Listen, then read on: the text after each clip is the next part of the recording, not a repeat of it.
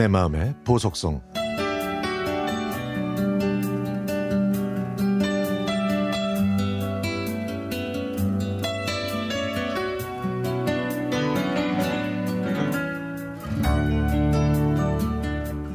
며칠 전이 먼저 떠난 남편의 일곱 번째 기일이라 저녁 때 가까이 사는 아들 내외와 서울에 사는 큰딸 내외가 왔습니다.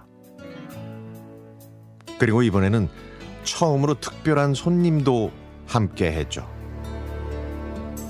저는 딸 둘, 아들 하나를 뒀는데 막내딸은 그동안 아빠의 기일에 한 번도 참석하지 않았었습니다. 남편이 제일 예뻐했고 공부도 잘했고 집안 분위기를 활기차게 만들어준 막내딸이지만 아빠의 기일에는 오지 않았습니다. 막내는 남편이 투병 생활을 시작할 때 이혼하는 바람에 막내는 자기 때문에 아빠가 더 아파졌다고 생각하거든요.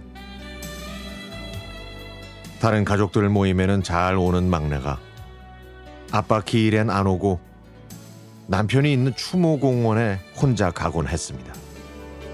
그런데 그런데 이번에는 막내딸도 왔습니다. 특별한 손님과 함께요.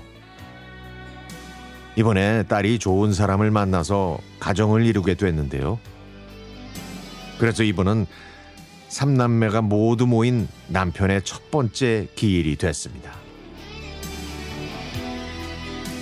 저는 스물다섯 살때 회사에서 남편을 만났는데요. 회사에서 인기가 많았던 남편이 평범한 저에게 관심을 주는 것이 처음에는 장난처럼 느껴졌습니다.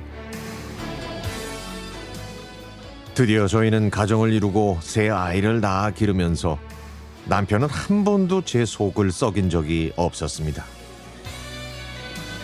힘든 일을 하면서도 하기 싫다, 오늘은 쉬고 싶다라는 말을 들은 적이 없을 정도로 남편은 무척 성실하고 부지런했죠. 시어머니께서는 일찍 돌아가셨지만 시아버지와의 시집살이는 더 힘들었습니다. 잘난 아들을 데려간 며느리가 마음에 안 드셨는지 가끔 저희 집에 오시고 나면 남편은 속상해서 남몰래 눈물을 흘리던 저를 포장마차로 데리고 가서 네, 내가 생각해도 우리 아버지 참 별난 분이다. 라면서 제 편만 들어주던 남편이었습니다. 아이들도 잘 자라서 자기 할 일 잘하고 예쁜 손주들도 태어났습니다. 남들은 정년 퇴직했을 나이에도 손에서 일을 놓지 않고 열정적으로 일하던 남편이 암 선고를 받았을 때를 생각하면 지금도 마음이 아픕니다. 두 차례의 수술과 여러 번의 항암 치료에도 자기 자신보다 가족들을 더 격려하고 의연했던 남편은 하늘나라로 떠나기 6개월 전까지도 일을 했습니다. 내일 하늘로 가도 아쉬운 것이 없다고 그동안 열심히 살았고 좋은 사람들 많이 만났고 스스로에게 만족하는 삶을 살았으니 슬퍼하지 말라고 했던 남편은 그래도 막내딸 걱정을 많이 했습니다.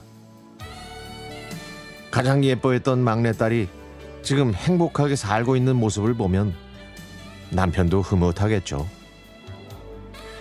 어쩌면 딸이 좋은 사람을 만날 수 있게 남편이 도와줬을 수도 있겠다는 생각이 들더라고요.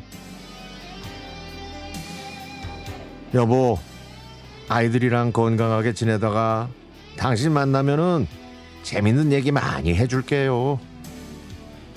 이제 당신도 정말 편히 쉬어요. 많이 보고 싶네요.